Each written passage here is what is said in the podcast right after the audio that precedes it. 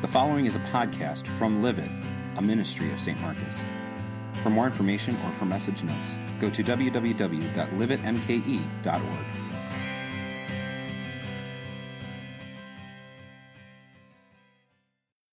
Our sermon lesson for this evening is taken from the Old Testament book of 1 Kings, chapter 19, verses 1 through 18. I'll have it all on the screen here to start. Uh, but if you want to reference it later, you might want to open your Bibles. Uh, 1 Kings 19, verses 1 through 18. Tonight we're looking at God's remedy for our depression. Here we read Now Ahab told Jezebel, these are the wicked king and queen of Israel at the time. Ahab told Jezebel everything that the, the prophet of God, Elijah, had done, and how he had killed all the prophets with the sword. So Jezebel sent a messenger to Elijah to say, May the gods deal with me, be it ever so severely, if by this time tomorrow I do not make your life like that of one of them. Elijah was afraid, and so he ran for his life. When he came to Beersheba in Judah, he left his servant there, and while he himself went a day's journey into the wilderness, he then came to a broom bush, sat down under it, and prayed that he might die. I've had enough, Lord, he said. Take my life. I am no better, my life is no better than any of my ancestors. And then he lay down under the bush and he fell asleep. All at once, an angel touched him and said, Get up and eat. He looked around, and there by his head was some baked bread over hot coals and a jar of water. He ate and drank and then lay down again. The angel of the Lord came back a second time and touched him and said, Get up and eat, for the journey is too much for you. So he got up and ate and drank. Strengthened by that food, he traveled 40 days and 40 nights until he reached Horeb, the mountain of God. There he went into a cave and spent the night. And the word of the Lord came to him What are you doing here, Elijah? He replied, I have been very zealous for the Lord God Almighty. The Israelites have rejected your covenant, torn down your altars, and put your prophets to death with the sword. I'm the only one left, and now they're trying to kill me too. The Lord said, Go out and stand on the mountain in the presence of the Lord, for the Lord is about to pass by. And then a great and powerful wind tore the mountains apart and shattered the rocks before the Lord. But the Lord was not in the wind. And after the wind, there was an earthquake, but the Lord was not in the earthquake. And after the earthquake came a fire, but the Lord was not in the fire. After the fire came a gentle whisper.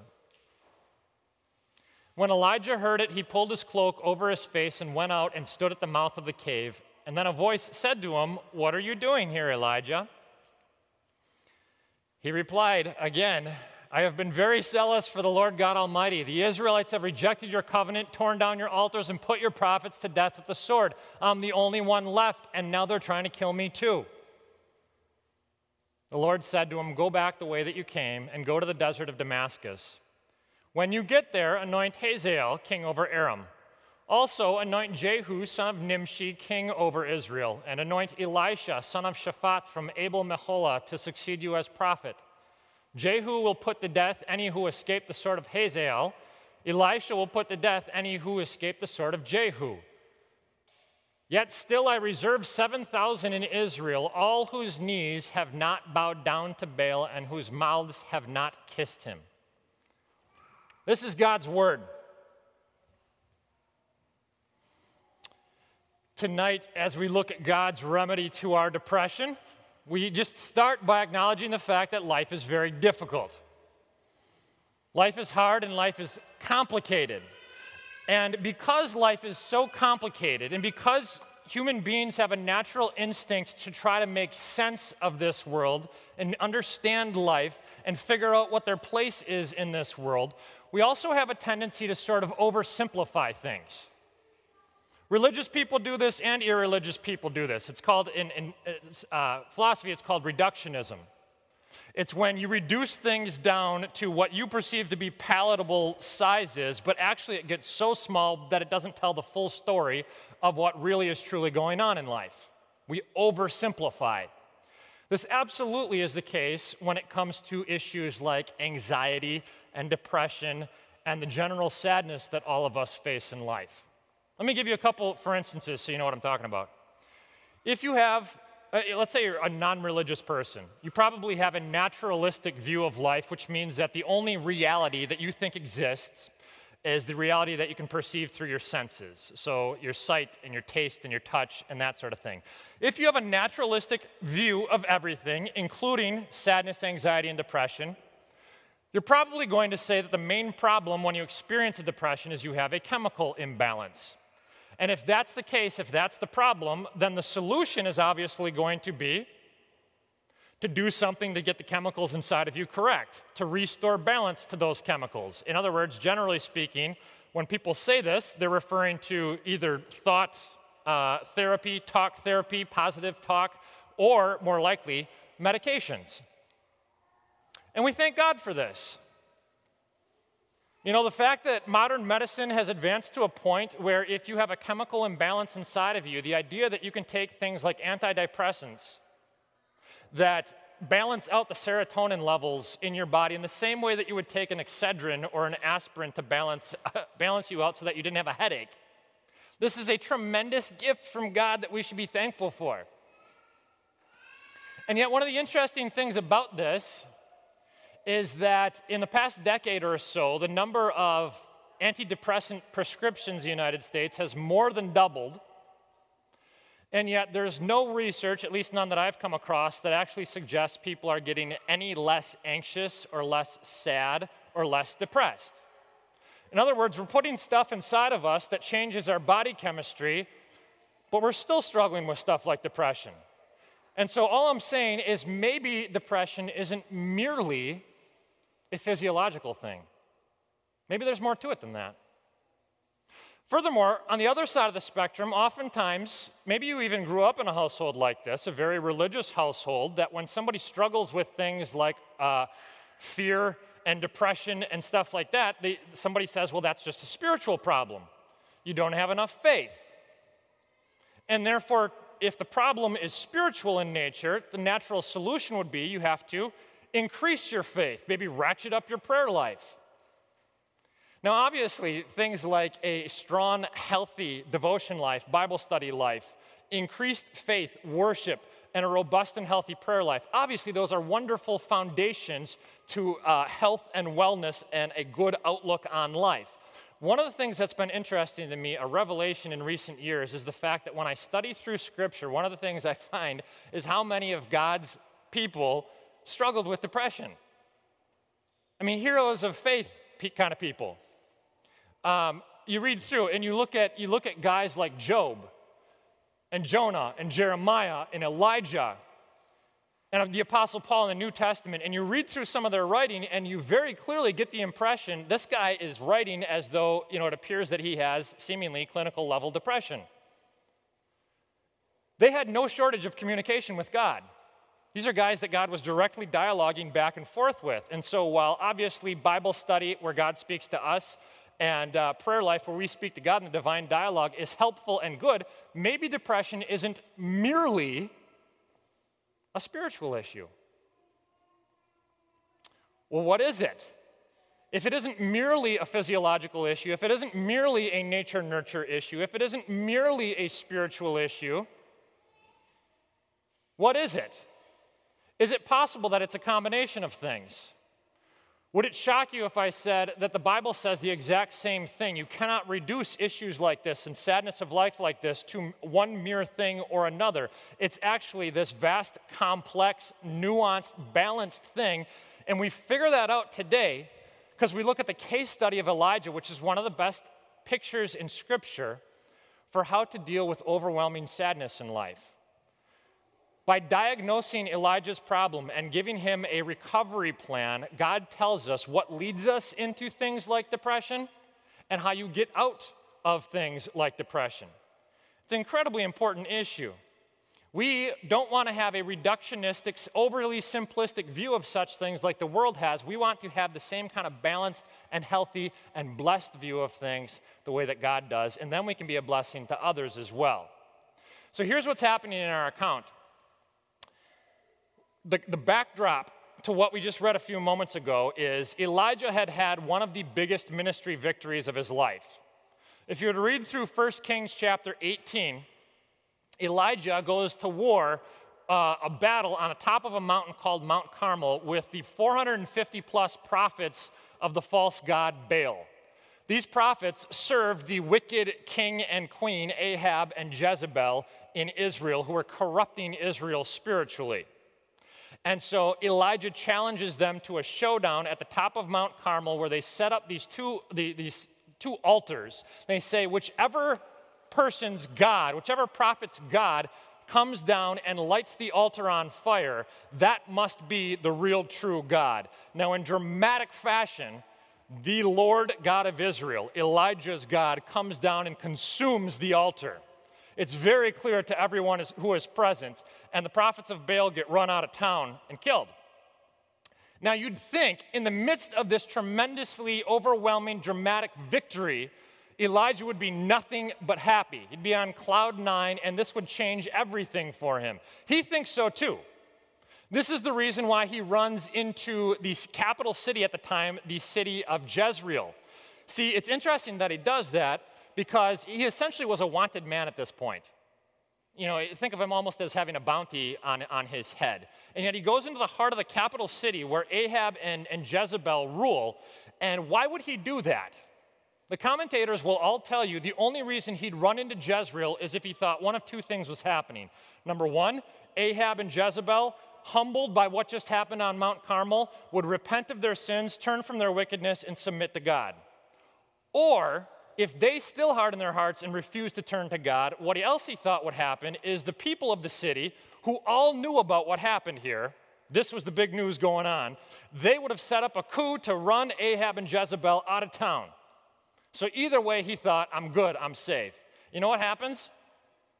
He gets into the town, and within a day, Jezebel sends him a letter. And here's what she says May the gods deal with me, be it ever so severely, if by this time tomorrow I do not make your life like one of them, the killed prophets of Baal. The spiritual needle in Israel has not moved at all. Sometimes we have this false way of thinking too, by the way. We sometimes think if God would just come down and he'd do something incredible, then everybody would repent, then everybody would believe, then we'd know for sure. Uh uh-uh, uh, doesn't happen. Didn't happen with the prophets of Baal in Israel, didn't happen when Jesus rose from the grave. That didn't move the needle a whole lot for many people in Rome. That's not how faith works. Elijah thought it would work that way. You and I often think that would work that way. And Elijah, after having the biggest ministry success of his life, he now has a, another a bounty put on his head. And he does the natural thing that any one of us would do when we were threatened with our lives he runs. He's scared. He gets out of town. In fact, um, what we're told in the text is it says, Elijah was afraid and ran for his life. He came to a broom bush, sat down under it, and prayed that he might die. I've had enough, Lord.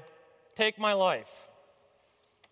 Just before this, he actually had told his, his ministry servant to stay behind.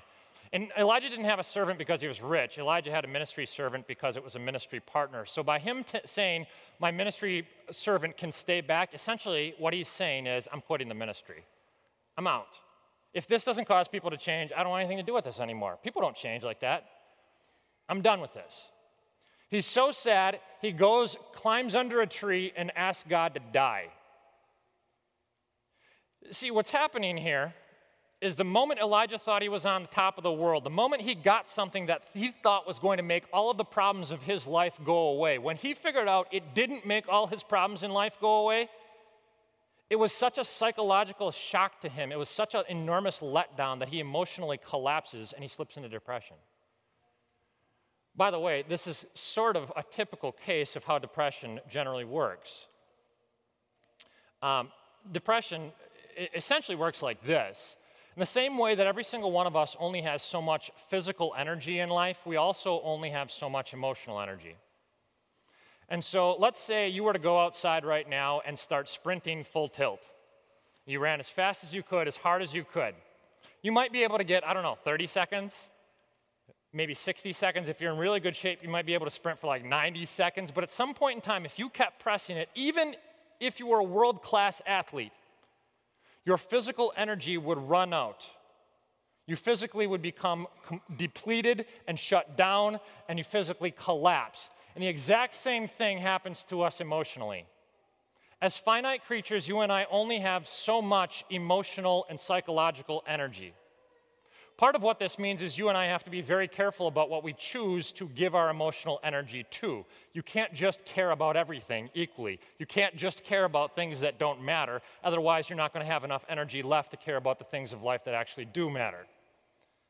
But since we only have a finite amount of emotional energy, things like anxiety and stress absolutely rapidly deplete those emotional resources. And if you get to a depleted state for a prolonged period of time, what happens is emotionally you start to sh- shut down. And it's a numbed emotional state that we generally refer to as depression.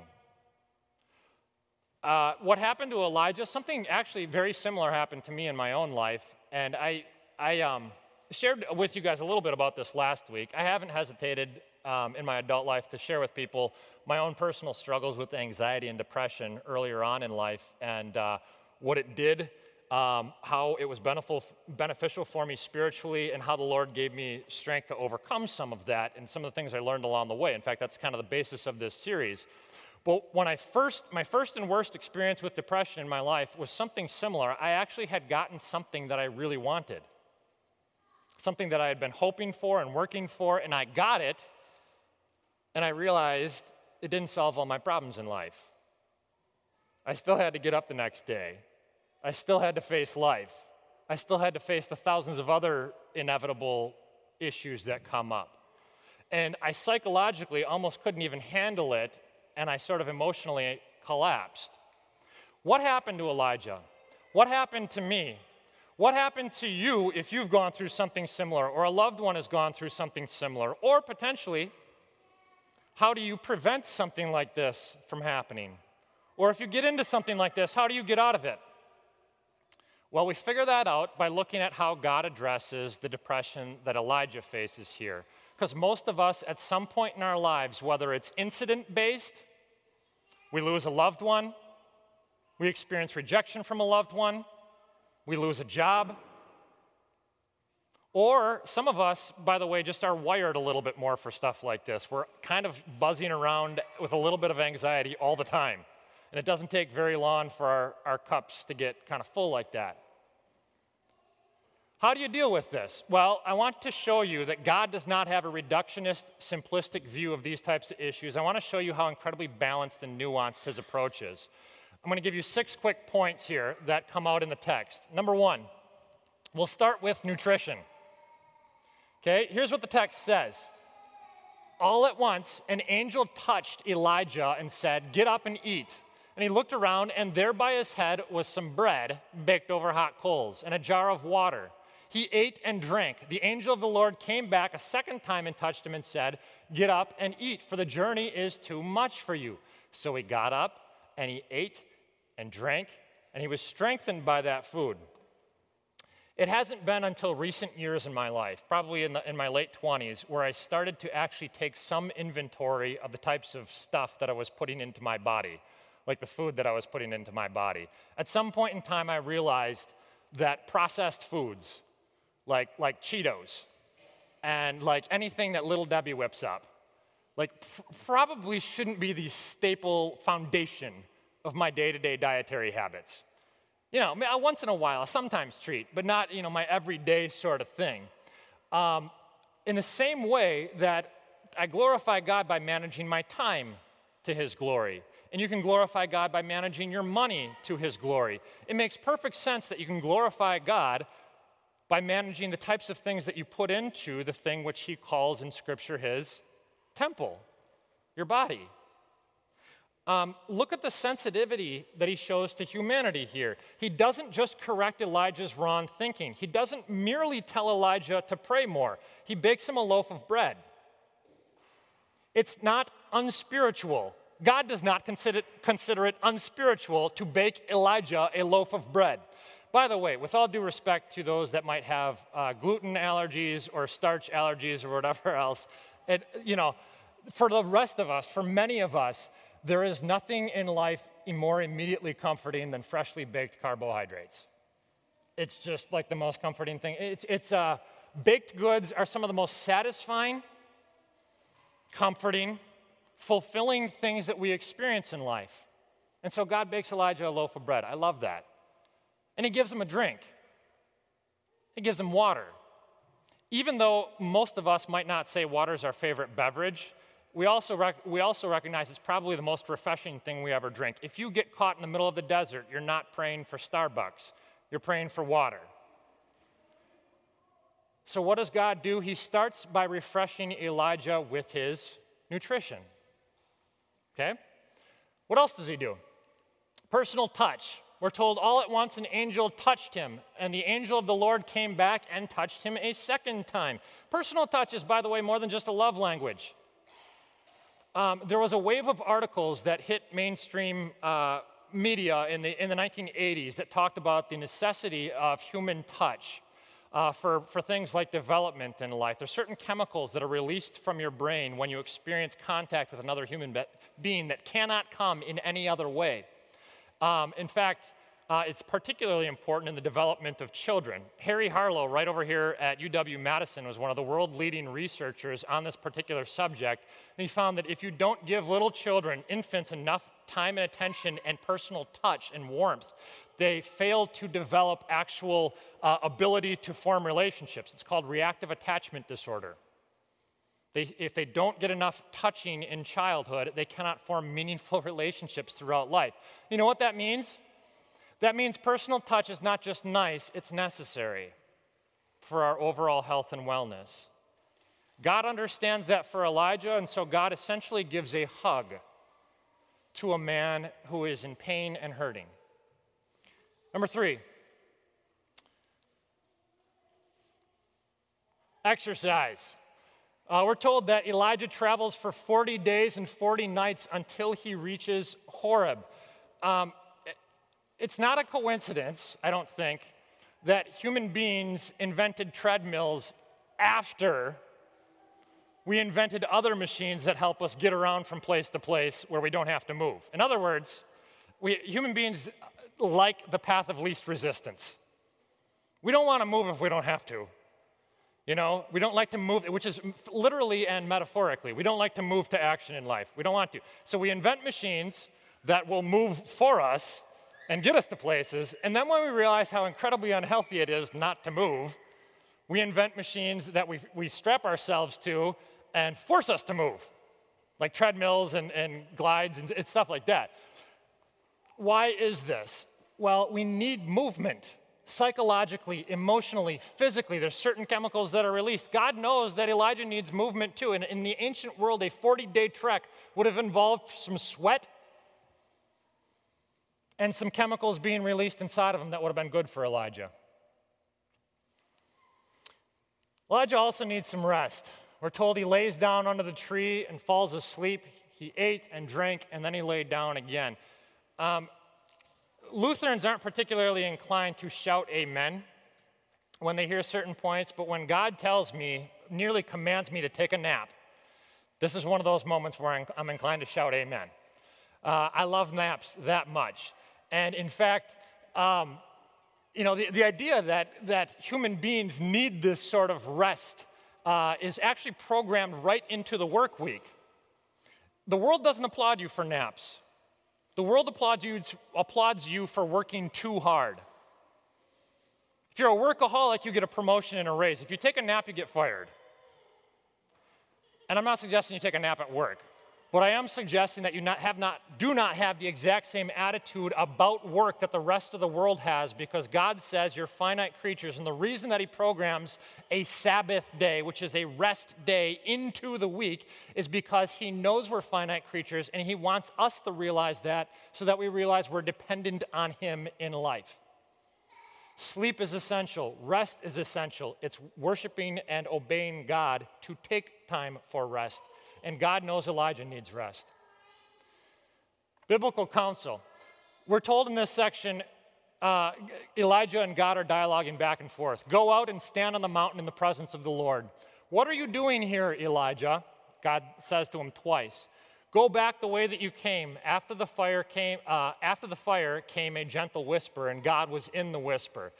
Throughout the whole section, God is dialoguing with Elijah.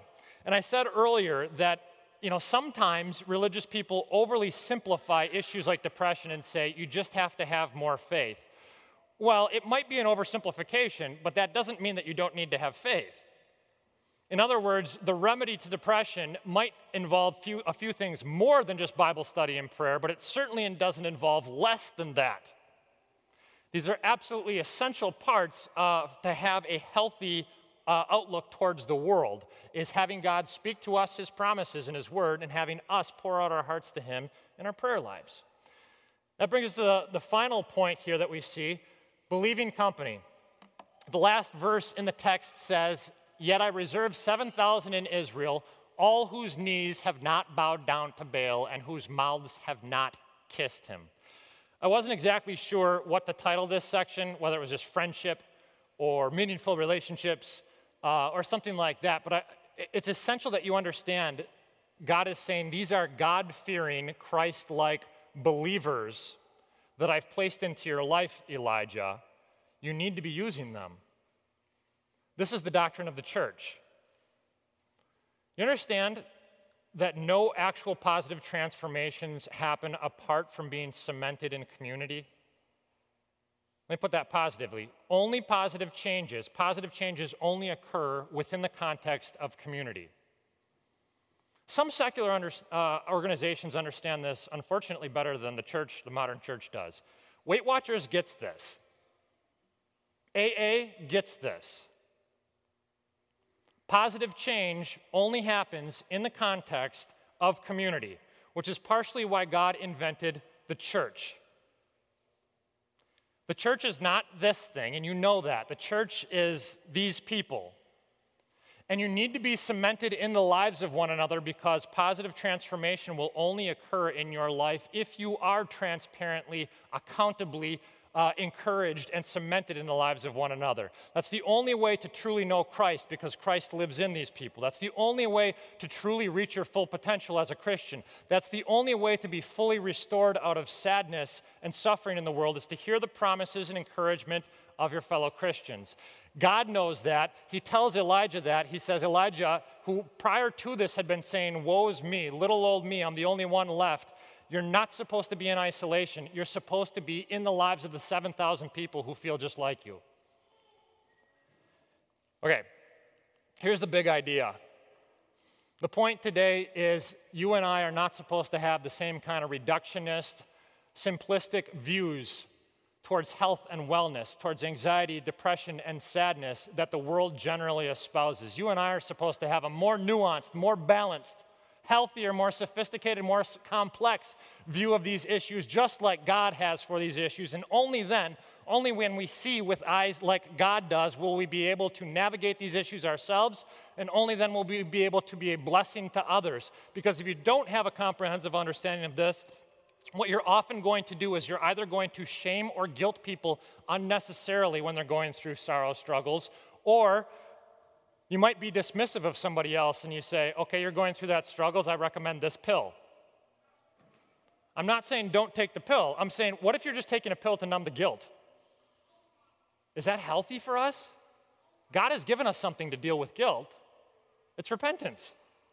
That's how we healthily, in a healthy way, process guilt. So it's a very sophisticated, balanced view of these things that God has. And the final point that I want to share with you here tonight is this you might be inclined to say, well, yes, God obviously t- tended carefully to the needs of his prophet, Isaiah, uh, prophet Elijah, but Elijah, wasn't he like one of the greatest prophets of the Old Testament? Of course, God is going to give him the VIP treatment. But what about little old me? You and me, what we need to do is we need to remember Jesus at the cross, what he's doing there and why. Here's what it is At the cross, Jesus has every human need pressed to the exponential degree. Physically, emotionally, psychologically, relationally, and spiritually. He has every possible need, and not a single one of them gets met. At the cross, none of Jesus' needs get met. Physically, you remember he cries out, I'm so thirsty. And he cries out in agony because he's been beaten and flogged and crucified. Psychologically, he cries out, why? Because people are tormenting him by mocking him as he's doing something for them. Remember, people are, are, taunting him by saying, he's supposed to save the world, he can't even save himself. Well, he could save himself. He willfully chose not to save himself because he was saving the people who were taunting him. That's got to be so frustrating. Relationally, emotionally, his best friends deserted him in his darkest hour. He was ripped from the arms of his eternal Father at the cross. And spiritually, at the cross, he's going through hell. He's experiencing separation from the blessing of God. This is why he cries out, My God, my God, why have you forsaken me? I make this point all the time, but it's so fascinating to me that in the Gospels, there's only one spot where he doesn't call God Father. It's on the cross. And you know why he doesn't call him Father? Because he, at the cross, he can't call him Father anymore. Because he's been relationally ripped apart from God. Now, why? Why would Jesus on the cross have every possible need imaginable, but voluntarily choose for them not to be met? Because he's switching places with you and me. He deserved to have every one of his needs met, but he denied that. And he allowed God to turn his face from Jesus so that he could turn his face towards us. The one man who is deserving to have his needs met chose to have none of his needs met, so that we who are undeserving of having our needs met would be placed into the hands and into the care of the Almighty God. God knows all your needs, and He well provides for them. We heard today, just a few moments ago, that Jesus says, Come to me, all you who are weary and burdened by your sins, by your rejection, by your loss, it doesn't matter. If you are weary and burdened, He has a solution. It's not a, it's not a self help program, it's Him. Come to me, who all you who are weary and burdened, and I will give you not only a nap, but I will give you eternal rest from your worry. I will give you the promise of eternal joy that if you let it, to the degree that you believe it, it will overwhelm the sadness that you experience right now. Let's close with a prayer. Lord Jesus, tonight as we come to your table, many of us come with heavy hearts. We experience sadness, anxiety, and perhaps even depression that results from our own mistakes, from the rejection that we faced in life, from the lack of love, or from the losses that we experience. Be with us in this time of need. Jesus, if you are willing to die to provide for our greatest need, you certainly are capable of and willing to meet all of our needs. And that is exactly what you promised to do.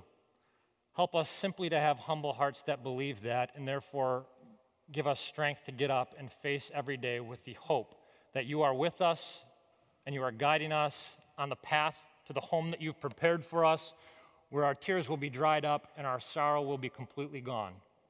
We thank you for this, and we pray this in our risen Savior's name. Amen.